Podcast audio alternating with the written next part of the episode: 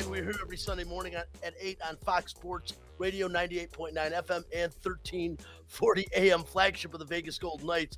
We are coming to you live from the Wisden in Las Vegas because for over two years now, the pandemic still is keeping us out of the Fox Sports Residential Bancorp studios. I won't go into that right now.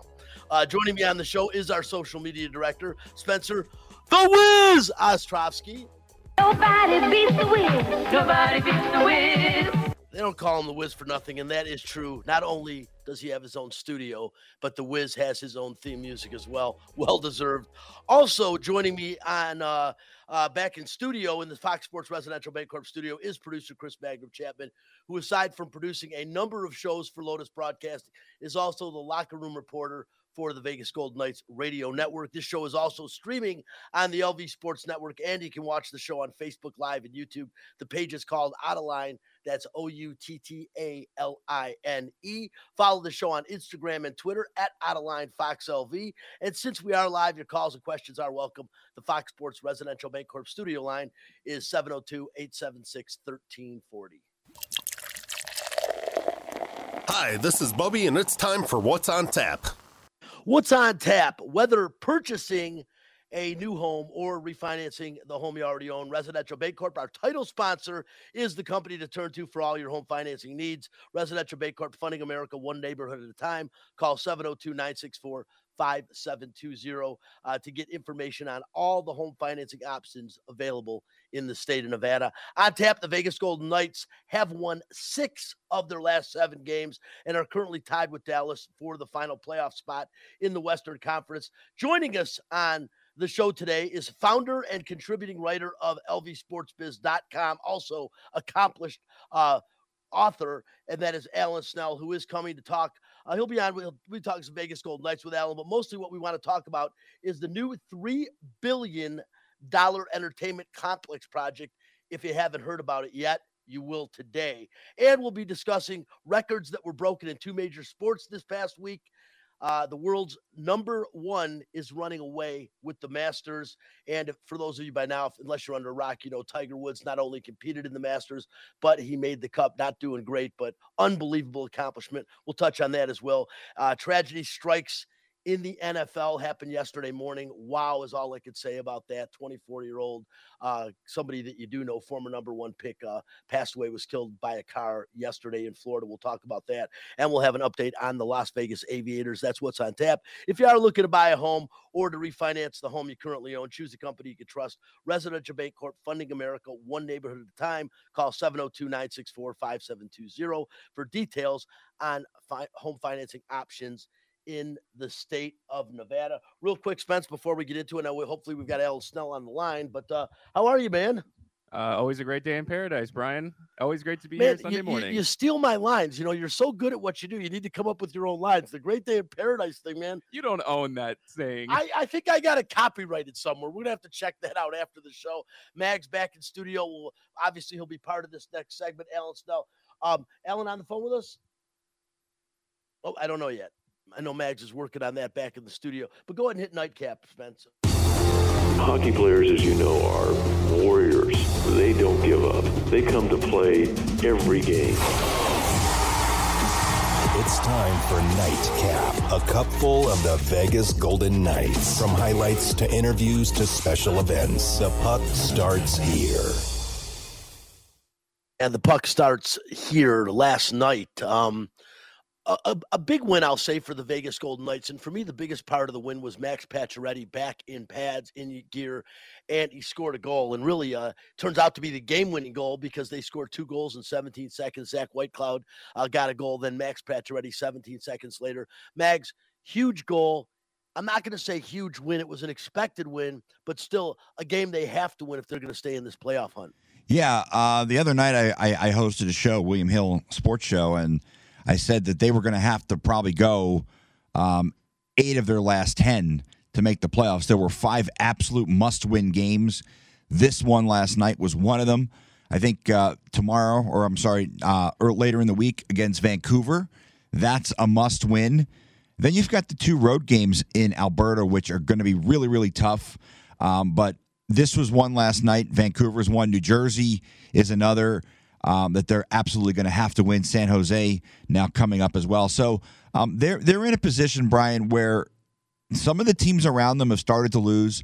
Uh, they got a huge favor from the New Jersey Devils yesterday, who beat the Dallas Stars in Dallas in regulation. Um, and then, uh, you know, they- Nashville, who unfortunately for the Golden Knights have a couple games in hand, Nashville lost yesterday as well to Florida, but they've got a really, really tough road. Uh, they've got a couple games against Calgary coming up. They've got a game against Colorado. So, not going to be an easy road for the Predators. Unfortunately for the Golden Knights, those two games in hand for Nashville probably will make a difference. Uh, but, you know, for, for Vegas, they just got to keep winning the games that, that are ahead of them. And, and look, if they do end up winning these eight of 10 games, that would mean that they would have won 13 of their final 16 games. That's a team that probably nobody wants to see in the playoffs if that ends up happening. No, they don't, Chris. And uh, you know, we've been saying that all year though. The Vegas Golden Knights are a grizzled seasoned team. A lot of these players, plenty of NFL, NHL experience now. Vegas Golden Knights have not missed the playoffs in their four years of existence to this point. It is tough in the respect that Dallas has those two games in hand. I think their best bet, and I think as you mentioned, it's it's catching LA. They're two games in front. They've both played the same amount of games now, 73 games. So there is a chance to play LA. They got one more game against them, which should be big. But this next week uh, is just gigantic. They're going to Canada. I know that they've gotten very familiar with Vancouver, but they've got to beat them again. There's no question. Tuesday night, they've got to win that game because then it's Calgary and Edmonton, two teams playing very well, two teams that are both going to be tough outs this year. And I think this week, Chris, you know, with only nine games remaining, Dallas having those two games in hand, you got to get four points on this road trip. I think that's fair. That's basically two wins or one win and two overtime losses. I mean, you have to have that, right? Well, I, I, I think that that you're going to have to find a way to win one of the games in, in Alberta because um, the, the, the, the they've done all right in Edmonton. They have not done very well in Calgary. So um, I think the, the, the, the goal in mind has to be look, this road trip coming up, this is our season. Um, you know, Brian, they, they, they, play Vancouver and then they play Edmonton and uh, Calgary. Then they come home for, for a couple. So it's it's not going to be an easy it- uh, an, an easy sled for them. Um, I don't even know if that's if that's a word. It's going to be tough sledding for them. Is probably what I what I mean to say. Uh, but you know what? If there's any team in the league that's capable of doing it, it's certainly these guys. Because if you look at some of the players, look, they finally got back Max Pacioretty last night. He has a goal. Uh, obviously Brayden McNabb coming back into the lineup a couple nights ago was huge for this team. He actually has a career high three points last night, a goal and two assists for a guy who's not really known for his scoring. Uh, defensively, they're fine. You know, the blue line is, is is really good. You've got both Shea Theodore and Alex Pietrangelo. First time two players have uh, scored double digit goals on the blue line for the Golden Knights. Jack Eichel just continues to to impress and score goals. Um, you know, uh, Evgeny Dadonov. What's amazing about Evgeny Dadonov is he's probably going to end up with 20 goals, and he's he's going to do so unbelievably quietly because I don't know if it, like he's the second leading goal scorer on the team behind Jonathan Marsh. So, and he's got he's got 18 goals, but he went from the middle of January until the beginning of March without having a single point. And he's gonna he's the second leading goal scorer on the team. So very quiet 20 goals for Evgeny Dadonov. But you know, I mean, I, I think they're gonna need to get some production from some of the younger guys too. Nick Roy is a guy who who kind of is you know he goes in streaks but he's a guy who needs to step up. He's a guy that this team relies on. William Karlsson he he said so the other day that he's not playing at it you know he's playing well but he's not getting points. He's a guy who's going to have to put some points on the board for the golden knights in this next nine stretch of games but i mean they they know what they have to do and like i said if there's any team in the league that can do it it's this team just because i think pete DeBoer is a great I think they've got really good goaltending. And you look at the players that, that they've inserted back into the lineup. If they can find a way to somehow get Mark Stone or Reilly Smith back in these last nine games, it's going to be really, really fascinating to see how they how they fare down the stretch. No, I agree with you 100%. Injuries have been have plagued the Golden Knights more this year than any other season. And you know, you have to be that, that's just part of the professional sports. You are every team at some point in time is going to be bit by the injury bug. The Vegas Golden Knights, man, they they swallowed the injury bug this year. You know, on top of uh Reilly Smith and uh, you know, Mark Stone who are just two integral parts of this team. You've also got William Carrier who's probably the best enforcer on this team, definitely the strongest guy in my opinion on this team, and Brett Howden another another guy who really is coming to his own this season with the Vegas Golden Knights that could really help them in a playoff push if they could get those two guys back. And you know, goaltending, I think, uh, you know, uh, I think Lehner looked really good last night. I think you know now with Lehner, even with Brossoit not 100% back, you know, my God, Logan Thompson, we've talked about him. You can't say enough about this kid. He has definitely proved his worth as an NHL netminder. As you mentioned, Chris, just a great story in uh, Logan Thompson getting to the National Hockey League. But this is a team, and Alan Snel also on the phone right now joining us, lvsportsbiz.com. Uh, he is the founder, contributing writer, uh, accomplished author. Alan's out getting ready for a, a cycling ride because cycling is his life. His two books, which we'll talk about briefly in a minute. Um, based on that, uh, a life changing experience down in Florida that brought Alan back to Las Vegas, and the Vegas Golden Knights are a part of what uh, really, uh, you know, he'll, t- he'll tell you what they meant to his life and to his comeback to the Las Vegas community. But Alan, you're at every game uh, just about of the Vegas Golden Knights. You've watched this team over the the this now being their fifth season, as the rest of us are, me and Chris. Uh, what do you think about this team this year? Uh, it's going to take some resilience, some intestinal fortitude to get to the playoffs. But like Chris said, if they get to the playoffs and this team gets healthy, they're one of the most dangerous teams in the league. Hey, how are you, Brian? Uh, it's great to be on your show. You know, it's been such a roller coaster season, and even though they're technically right now out of the playoffs, it's been a very, in a way, entertaining season. Um, they've been kind of keeping us on our toes with um, people getting injured, who's coming in, who's going out, and you know, it's it's hard to really it's hard to predict this, Brian, because on one hand, you kind of look at really impressive recent wins against Florida and Nashville. These are playoff teams, and the Knights look great. And then they play a game like Vancouver, you know, on Wednesday, which was, you know, even even DeBoer, the coach, had to admit they, the team just didn't show up to play and lacked energy. So it's, I mean, it's uh, every game. You just you just never know. I think it's going right down to the wire, and honestly, their best chance might be able to get the third place position in the division and try to catch LA versus trying to catch Dallas, which already has two games at hand.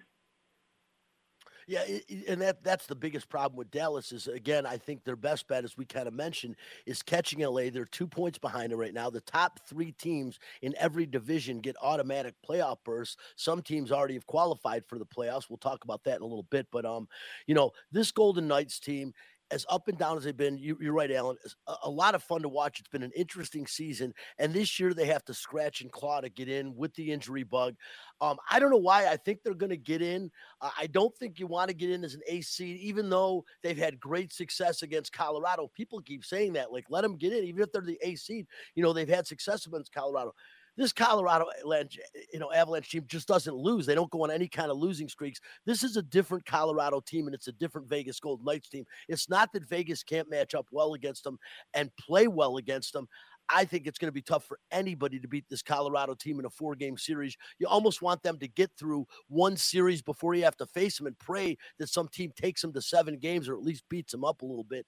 But it's no gimme if they play Colorado. But first and foremost, business at hand get in the playoffs, three games in Canada, only three remaining home games out of the nine left.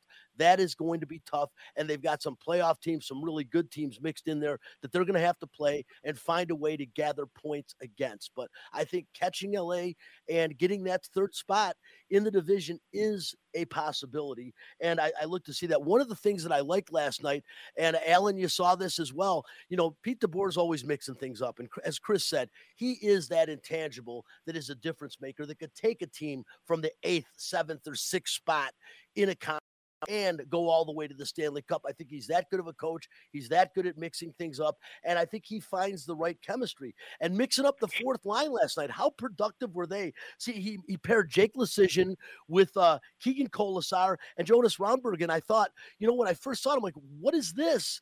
And boy, were they productive. I think between them, they have eight shots on goal. Leschyshyn gets that goal in the in the third period, just kind of really the clinching goal that really just made it so, you know, you're not going to see Arizona have a chance to come back. But that's what I love about Pete DeBoer. He mixes his up. He puts people together that you might not visualize yourself, and they turn out to be successful. That was kind of cool last night, right, Alan? Well, the interesting thing about DeBoer is that he's not afraid about making changes uh, as the game is going on. I think he's a pretty good tactician. I think he is really good at making changes on the fly, in-game changes. I think that's one of his strengths. Um, and you know, I, I thought that Kolesar working on the fourth line is kind of his natural position. I know he's been up on playing on the second and third lines, but I kind of like Kolesar, you know, in that fourth line tradition of causing havoc. And it did pay off, like you mentioned, with a goal last night. Uh, and you know, a player who's an X factor, who's still, you know, at, I think he's racked up 11 goals this year. Is Eichel? I mean, he is, uh, you know, skills wise, he he's kind of like one level above everyone else. I mean, he's just uh, really fantastic to watch. And uh, that line, I mean, it's it's an amazing line. Uh, he was he was with Daddy, who uh, Christopher mentioned, uh, went through quite a little scoring drought for a while and here he is on the precipice of scoring 20 goals. I think it was his 18th goal last night. And he was also on the line with Roy. So, you know, um, I, I'm always fascinated to watch Eichel. I think he's been um, a wildly entertaining, you know, just such a skilled player to watch uh, and, and appreciate, especially with Stone out and Pacioretty just coming back uh, last night. No, Alan, I could not agree with you more. He's more than the X factor. He is going to become the face of this franchise. I've been saying it. As good as Mark Stone is, as good as Max Pacioretty, William Karlsson, Reilly Smith, Jonathan Marchessault, this guy's played in 25 games, 11 goals and eight assists is amazing. One of the top goal scorers on this team, and he's played basically a third of the season. It's unbelievable uh, since he has come in. And I told people, I've been telling everyone, I know a lot of people were very disappointed, especially to see Alex Tuch go. He was a fan favorite, a young guy. And I kept saying, trust me, when you see Jack Eichel and get, an, you know, maybe because of playing in Buffalo, he's somehow been under the radar. And, you know, Vegas Golden Knights fans are still a lot of them getting acclimated with the National Hockey League oh my God, this guy is is Alan at an X Factor plus. He is going to be special. And I think in, in years to come, if everything stays together, he will be the face of the Golden Knights franchise. That's how good he is. And you mentioned, both of you have mentioned um, Dadonov. You know, let me tell you something. Maybe they ought to threaten to trade this guy every year around the trading deadline because Mags is right. He hadn't done a thing. And all of a sudden, he has become a machine and somebody that other teams need to, to put a body on on a regular basis because the Dadonov is finding a way to put the biscuit in the basket on a regular basis. 18 goals right now, second on the Golden Knights, and they were all ready to dump him. So pretty pretty happy. I think everyone is in, in Vegas, uh, including the team themselves, that uh, Dadonov is still part of this team. Uh, again, three goals this three games this week, starting Tuesday in Vancouver, then in Calgary on Thursday, and then next Saturday they're going to be in Edmonton crucial games. And again, I say minimally they need four points out of this road trip. I, I will say I will say this, Brian. A guy is going to just have to step up down the stretch, and these, you know, like Chris, like Christopher said, you know, the whole season could be resting on this three-game road trip through Canada. Is William Karlsson? I mean, the guy scored 40 goals plus in season one, and I actually asked Pete DeBoer about uh, Karlsson a couple of weeks ago, and DeBoer's response was, you know, the guy just uh, has to get his goal-scoring swagger back, and you know, I've been kind of paying attention to his play on the ice. He he, he I thought yesterday he had an active game. I thought he was in the middle of things, and you know maybe it's you know the, the goals are not coming, but you know he he is a guy who is paired with Marchessault, who is a key goal scorer for the Golden Knights. Karlsson's going to have to step up and just play a scoring leadership role if if the Knights are going to get into the playoffs. I think. No, I agree with you 100%. And, you know, and maybe he's a guy that will come to life during the playoffs. And of course, getting Mark Stone back and having him perform in the postseason at a high level is also something that's going to be huge for this team. Again, I still think they're going to make the playoffs. It is going to be tough. The good thing this year for the Golden Knights, maybe coming in as a lower seed and having to fight right to the end of the season. You know, you see that with with teams where all of a sudden they start playing great at the end of the year. We saw it with Montreal last year, finding their way and navigating through the postseason into the Stanley Cup finals. Maybe with the Golden Knights having to scratch and claw their way in, who knows? Maybe that might be the formula that takes them to the next level that everyone's been waiting for here in Las Vegas. Alan, you know, just does a great job again. Alan Snel on the Fox Sports Residential Bancorp studio line with us right now, uh, getting ready to go uh, to go riding his uh, his bike like he does every single day Alan uh, lives as a cyclist, does so much for that sport itself, and nearly died on a bike himself years ago in uh, Florida, which brought him back to Las Vegas. He was a retired writer for the Review Journal, came back a business writer, doing an unbelievable job with lvsportsbiz.com. I go there, like I think a lot of to, to find out the business side of sports on a daily basis. Alan, huge project coming up here in Vegas, announced recently in the month of March.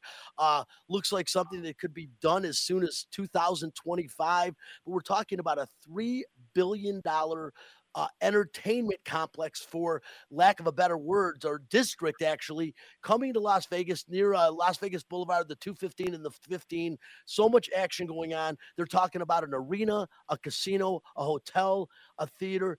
$3 billion. The Oakview Group, one of the tops in the world as far as putting up stadiums and backing them.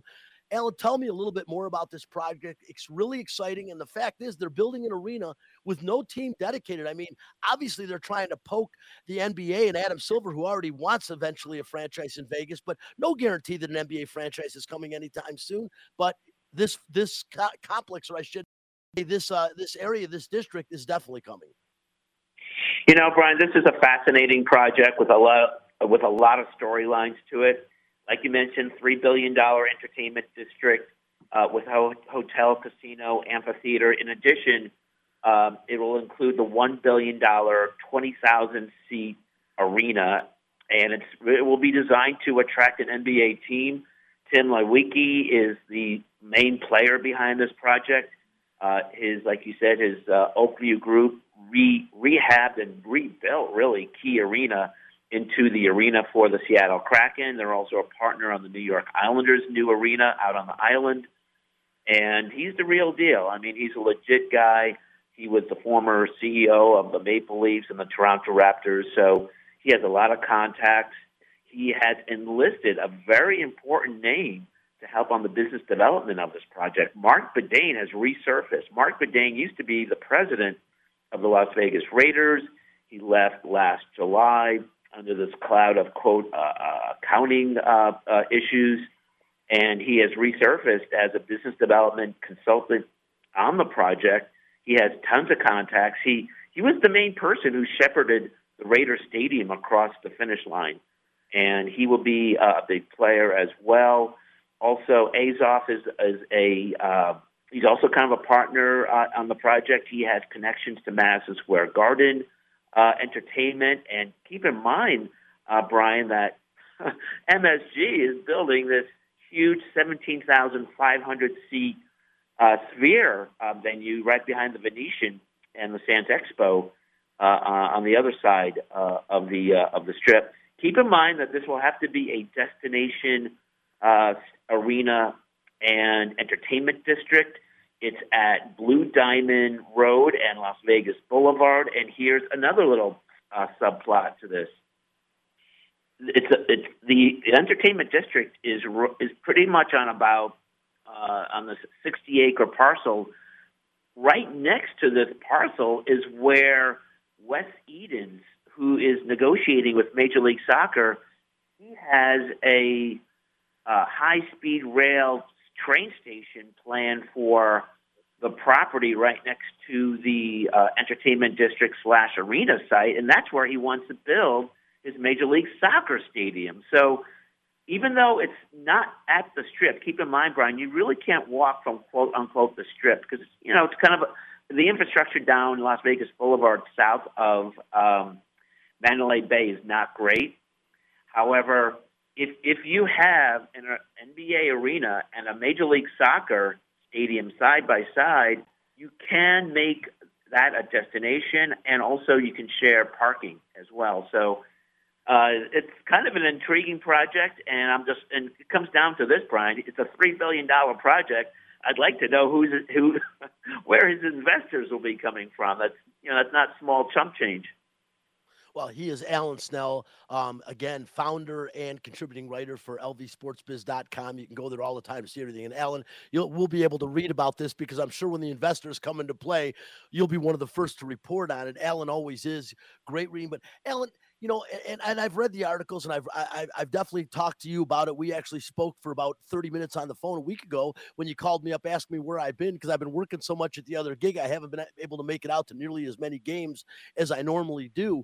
But you know, can Las Vegas support all of this? I mean, you know, yes, we have seen tremendous success. The Golden Knights couldn't have come in and done better at a better time after the tragedy in October 1st of 2017 for them to come and do what they did, literally invigorate and unite this community. Then the Raiders come in. We have professional football. They have done very well, packed house every game. But is the community going to support this? Because we still know that at Vegas Golden Knights games and at Raider games, a good portion of the crowd are out of state visitors. Well, uh, that's a great question, Brian. I've been tracking the demographics of our market. You know, um, as of right now, uh, the Metro Las Vegas area now ranks 27th in the country in terms of population size they were kind of around 37, 35, 34, 32, but you know, it's 2.3 million and growing. And the NBA arena, personally, I think the market can absorb an NBA team, 41 home dates, and plus a few exhibition games and some maybe you know any postseason games. Uh, the one sport which I just don't drink the Kool Aid on, I know everyone is high about the Oakland Athletics coming. Uh, right now, I don't think this market is capable of supporting 81 baseball games a year at home. It's it's it's a big haul. I've been through this in South Florida. I lived in Tampa Bay and covered the Rays when they started. There's a ho- there's a really uh, there's a lot of excitement and there's a honeymoon period in the first year or two. So uh, the games are well attended. But after a few years, um, you know, after the uh, you know the bloom is off the uh, the flower, so to speak, it is really hard to pull 35,000 people a game for 81 home dates. You know, if the Yankees, the Red Sox, the Cubs, the Dodgers, if those teams come through, you'll get packed houses. But you know, when the Rays or the Marlins or some of the lesser, you know, pro- lower profile teams come through, you're not going to get big crowds. So I, I happen to um, believe that really the open athletic, and also right now, Brian, we and I'll be writing uh, and reporting about this on LV Sports Biz. There's no public money designated for a baseball park. Uh, you know, the governor has not. He, he is not on board with giving any hotel tax revenues toward a toward a baseball park. And I kind of laughed at this New York Post story that said governor may block A's from coming to Las Vegas. He's not blocking it, Brian. He's he's simply not uh, giving away you know free public money to build a baseball park. You know, it's funny that somehow by not giving public money, that's interpreted as blocking a project. If the A's want to come here and privately fund a one billion dollar retractable roof ballpark, God bless them, go ahead. But right now, there's no public money for a baseball park. So you know, it's a great question about whether how much this market could absorb. I think the NBA uh, and a new arena is pretty much the outer limits, Brian. Yeah, I agree with you. I mean, we've seen the NBA Summer League; it has decent success, and we're just looking at rookie prospects in that league, uh, as opposed to an actual NBA team, which I think has proven that it will work here in Las Vegas. I think eventually, we all think that live here, based on the growth in population, it continues to grow. Being in that industry of housing and mortgages, I can tell you that it's growing like wildfire still. Eventually, all four major sports will have Major League Soccer here as well. We'll all be here, but right now, it's going to be a minute. And I agree with you. I don't I don't see Major League Baseball being here for a while. They just constructed the Las Vegas ballpark a few years ago, the nicest minor league facility in the entire country. I think when they do it, they'll do it right. But again, it is going to require a one billion dollar retractable roof arena. Another stadium will have to be constructed here in Vegas, and again, it's probably going to be have to be privately funded at least if they're going to do that in the next five or so years. So I agree with you 100. percent And Jim Gemma, the media relations director of uh, the Las Vegas Aviators, he gets tired of talking about that subject because he's adamant that they're not coming. And uh, you know, and I think you know his his fingers on the pulse, just like yours is. You guys uh, pay attention, and I know when uh when there's a Major League Baseball team getting ready to come to Las Vegas, I'll just check out lvsportsbiz.com and I'll find all about out all about it. He is Alan Snel. Alan, before I let you go, I know you got to get on a ride real quick. Alan has written two books, one that I have read, one that I haven't. Bicycle Man, um, uh, life of life Life of Journeys is his newest book that came out in 2020. I've got to still read that one, Alan, and I will get to it. But I got to tell you, the one, the first book you wrote, which is uh, Long Road Back to Las Vegas How Las Vegas and the Golden Knights Healed the Journalist's Wounds, is a tremendous read, Alan. It's a compelling story. And it's one that honestly, just maybe because I know you personally, got me pretty emotional at parts of the book, realizing that you're, you, it's amazing you're even with us cons- considering what happened. Let everyone know how they can get, get their hands on the book. And I'm telling you, not just if you're a cycle enthusiast, should you read this book, just in general, it's a great read and a great story about a good friend of mine and a great guy and somebody that is very entwined in the sports business aspect of Las Vegas. Hey, thank you so much, Brian. I really appreciate the shout out to the two books. Uh, it's very simple. Email me. Just um, it's very simple. A Snel at lvsportsbiz.com and I'm happy to uh, sell you the book directly. I'll meet you. I'll sign the book for you. Uh, the first book, like you said, is about the comeback, uh, responding to getting hit by a car. Um, I was just happy to be alive, quite frankly, and um, I returned to Las Vegas in uh, early June of 2017, and the Golden Knights were just uh, being assembled. In fact, the uh, if you remember, Brian, the expansion draft was in June of 2017. So following that magical season was amazing. It kind of I talk about just responding to uh, trauma. And the second book, um, Bicycle Man: Life of Journeys, really is a celebration of life. It's really um, a book about um, uh, a lifetime of bicycle trips and also other people's experiences with the bicycle. And I, I really appreciate the fact, Brian, that you mentioned that you don't even have to really like bicycling. I mean, to, to really enjoy the books. And one final thing, I just want to throw out, uh, Brian, uh, a shout out to uh, to Darren Millard, who was actually uh, in a bicycle crash just in the last day or two. Um, Golden Knights tweeted that out, and um, my thoughts and prayers for Darren for uh, for a good uh, recovery and a fast healing yeah, I, I, wish him well too. I didn't even know that. So, uh, absolutely the same thing to Darren Millard and Alan Snel, uh, again, uh, founder and contributing writer to uh, lvsportsbiz.com. Unbelievable read. Check it out. Also, subscribe to it. Uh, I gotta, I gotta, I gotta. Actually, I read the thing so much, Alan. I gotta put some money in there as well. Um, this guy does a great job. Great contributing writers, always compelling. And I joke around uh, in in a very positive way. I call Alan like Waldo. You, where's Waldo?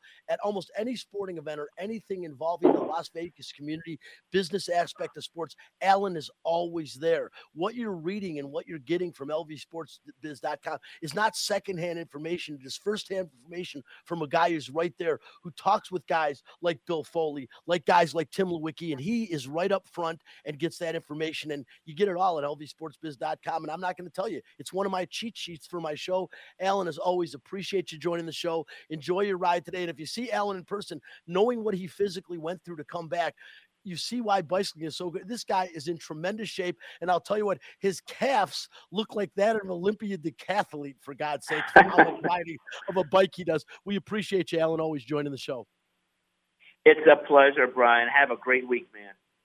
You do the same. And again, that is Alan Snel, lvsportsbiz.com. Check it out. It's a great read, and you will learn about everything going on in Las Vegas. Almost every event I attend, and I'm sure Chris can attest to this, Alan is just everywhere. So when you read something from this guy, it's from his heart, but it is facts. These are things that he gathers, people he talks to, and again, it's never ha- secondhand information. And uh, and I really appreciate him taking the time out and joining the show because again, usually at this time he's exploring somewhere on his bike every single day. The guy puts miles and miles of effort into the riding, and what's incredible is when you say getting back off the horse after a tragedy, if you read his book, um, you know his his initial book, uh, Long Road Back to Vegas, and you will see what he has come back from. It truly is incredible and miraculous. Listen, let's go ahead and hit it. I want to move on, Spence. Uh, fact this.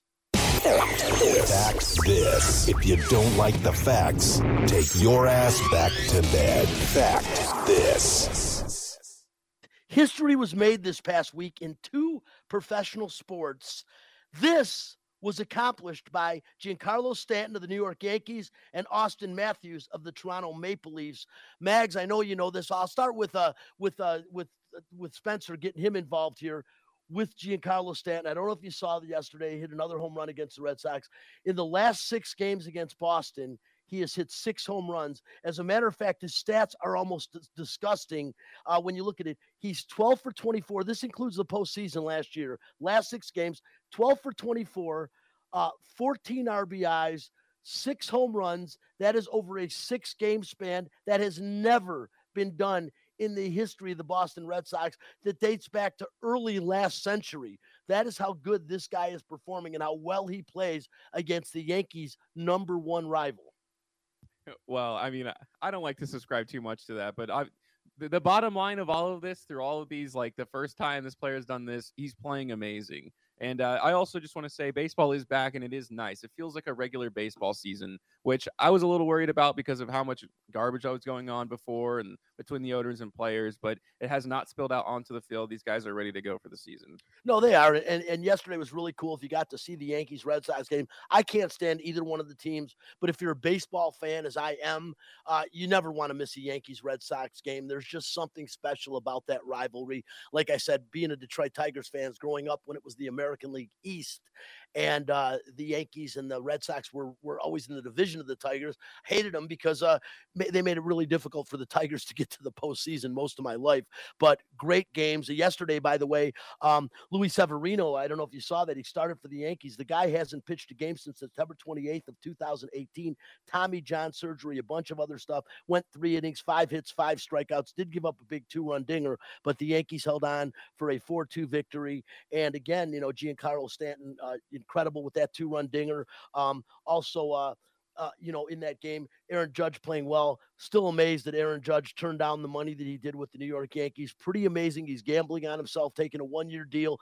You know what? Really surprised me. It's not that Aaron Judge isn't unbelievable, and when he is healthy, can play larger than life at this game and hits the ball as far as anyone that's ever played the game. The problem is Aaron Judge is an injury-prone guy. He misses a lot of games. What is he doing, man? They offer him two hundred thirteen million dollars. Take the flipping money. You say you want to be a Yankee for life. You're lying. If you did, you take this contract. I know baseball contracts typically are not renegotiated, but in the same respect, man, take the flipping money. I was really shocked that he didn't. He's rolling the dice, going to take a one year deal. We'll see what happens with him. Mags, I'll bring you in on Auston Matthews.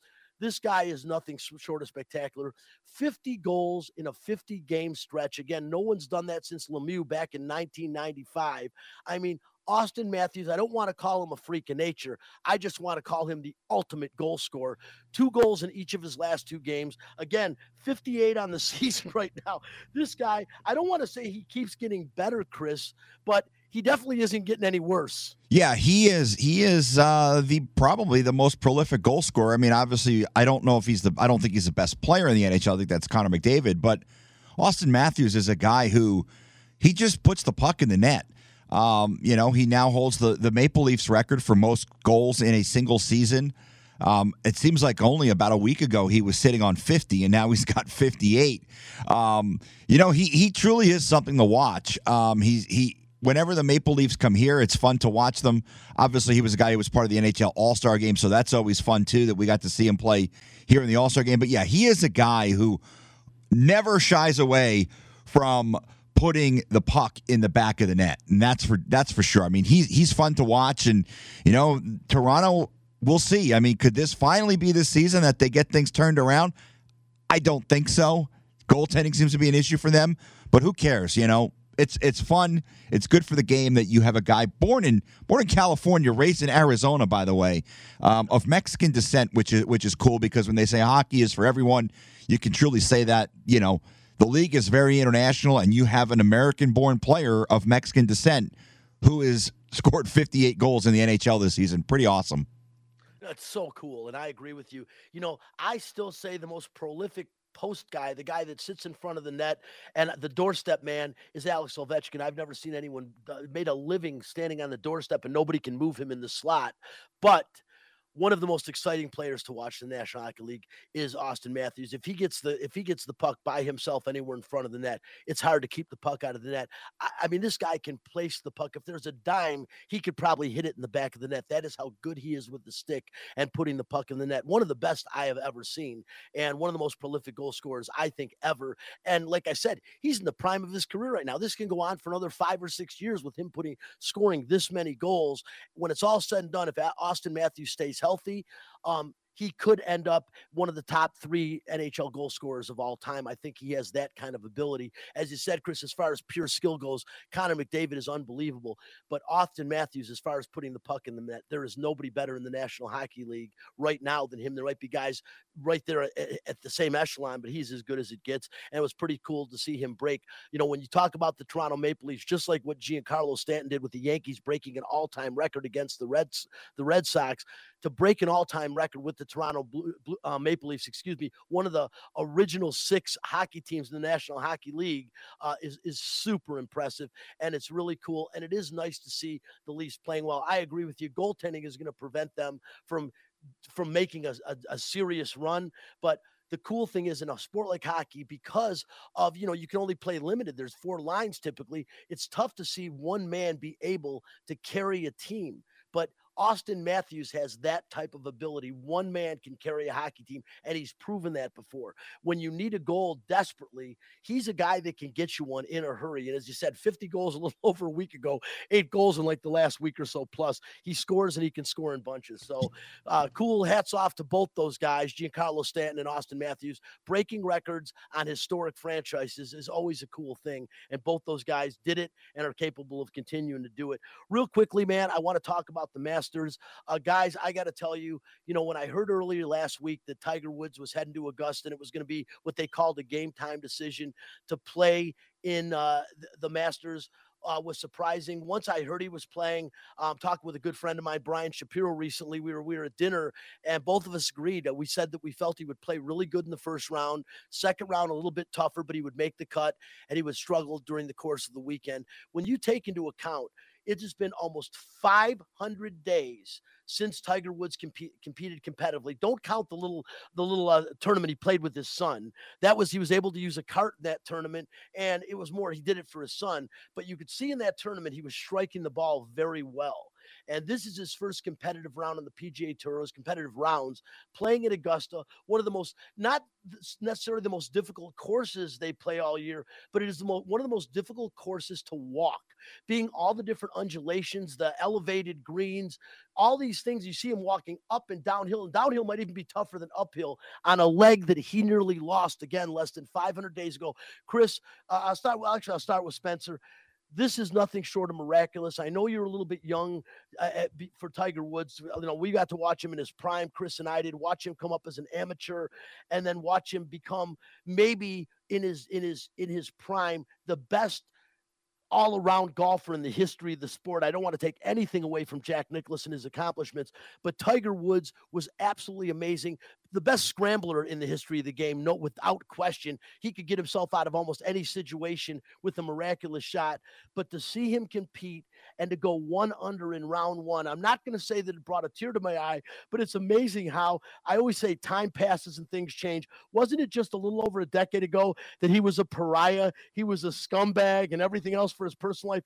Here he is, standing ovations all the way down every hole he played all three rounds to this point. It's pretty amazing. Well, considering where we're at now, I feel like his scandal is like nothing. Like it would just be backwater uh, news in today's world. But he is beyond sports or beyond the game of golf, I should say. And obviously plays a sport, but a guy who, who's coming off of surgery like this, I mean, most of the time those kinds of guys are written off.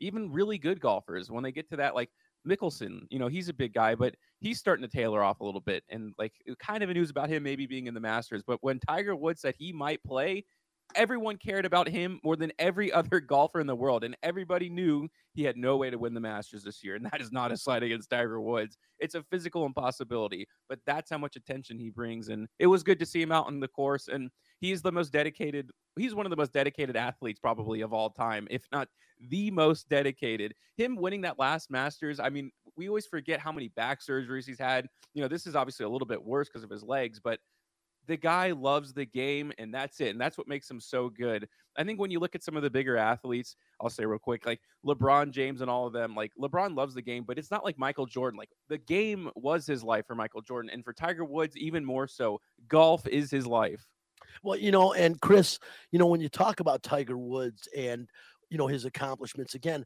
out of all the professional sports, all of them, you know, and I include tennis where it's an individual sport. Golf is an individual sport, but you are playing golf, and anyone who's ever played on a golf course ever, when when there's like three people watching me, I feel pressure.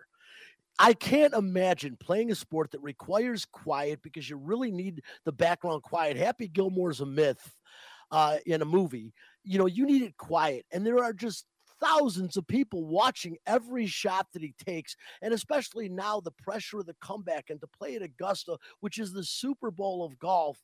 It is amazing what this guy is accomplishing right now. Yeah, it truly is. I mean, look, I I mean the the off the course stuff is is what it is and you know, I think with Tiger there there's people who they absolutely love him and they will love him regardless of what he does because they view him as a god. And then there's people who will criticize. And you know, we we we both know a couple of those uh so-called gurus who will criticize Tiger uh, at, at any move he makes. Look, as far as what he's done this weekend, I I'm not the biggest golf fan, so I, I will readily admit that I did not know that the Masters was widely considered to be one of the most difficult courses to walk. Right? You watch it on television, you don't really get to see the the the, the ups and downs and the hills and all that sort of stuff. You, you really can't register. And I guess unless you've actually been there and walked the course, you wouldn't know.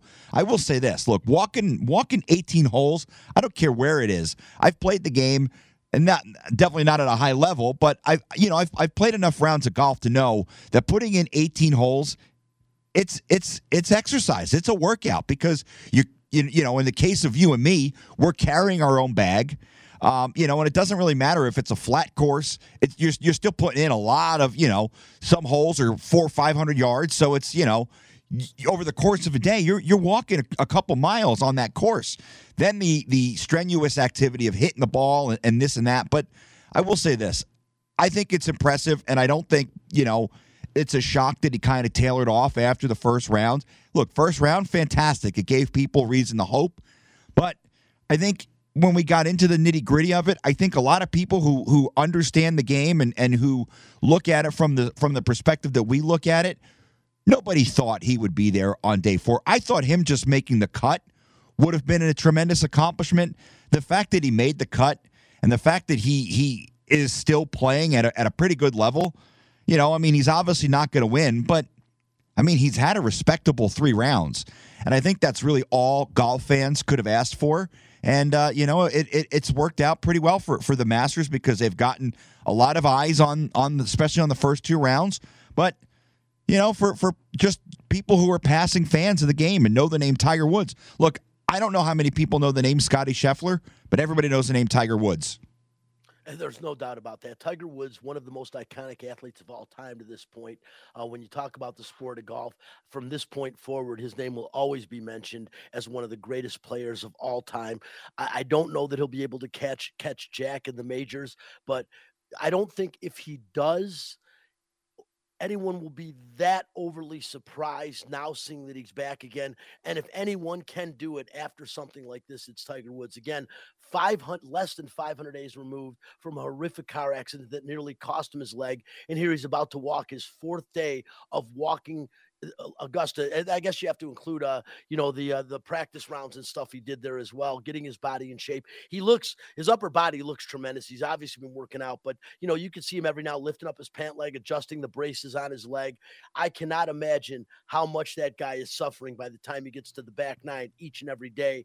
And today, after three straight days of grueling, and on top of that, the mental grind of golf is unbelievable. Let alone the physical grind on someone like Tiger Woods. Just so impressive. And again, Chris, you mentioned Scotty Scheffler, the other guy I want to talk about, a guy that a year ago nobody knew who the hell he was.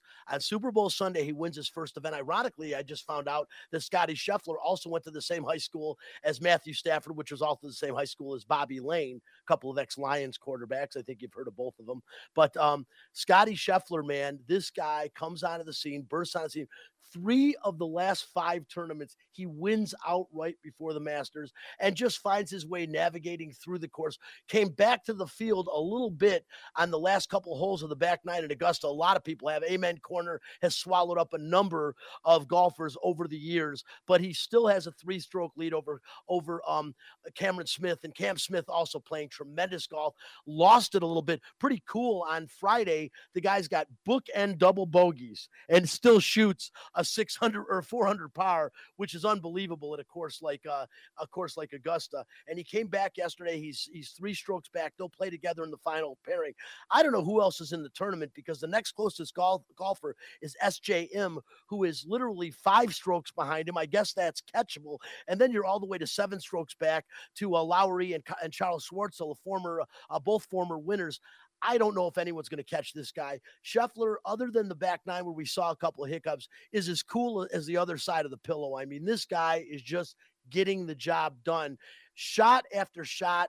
He makes the putts that are seven, eight feet out consistently, and he just keeps putting in, in, himself in good position. Even scrambled pretty well. Um, that one shot off the pine straw at the very end on the 18th was nothing short of miraculous. Uh, after he he hit the ball, it was unplayable. He has to give himself a lie in the pine straw, and then puts the ball literally. They were saying if he's lucky, he'll make it to the front edge of the green. That's what his goal is. He actually went over the green. I mean, this guy is unbelievable. Again, I hadn't heard of him before a couple of weeks ago, where they're saying this guy's tearing it up and has elevated himself to the number one golfer in the world. And again, Cameron Smith, another guy doing the same thing, been tearing it up recently and playing really, really well.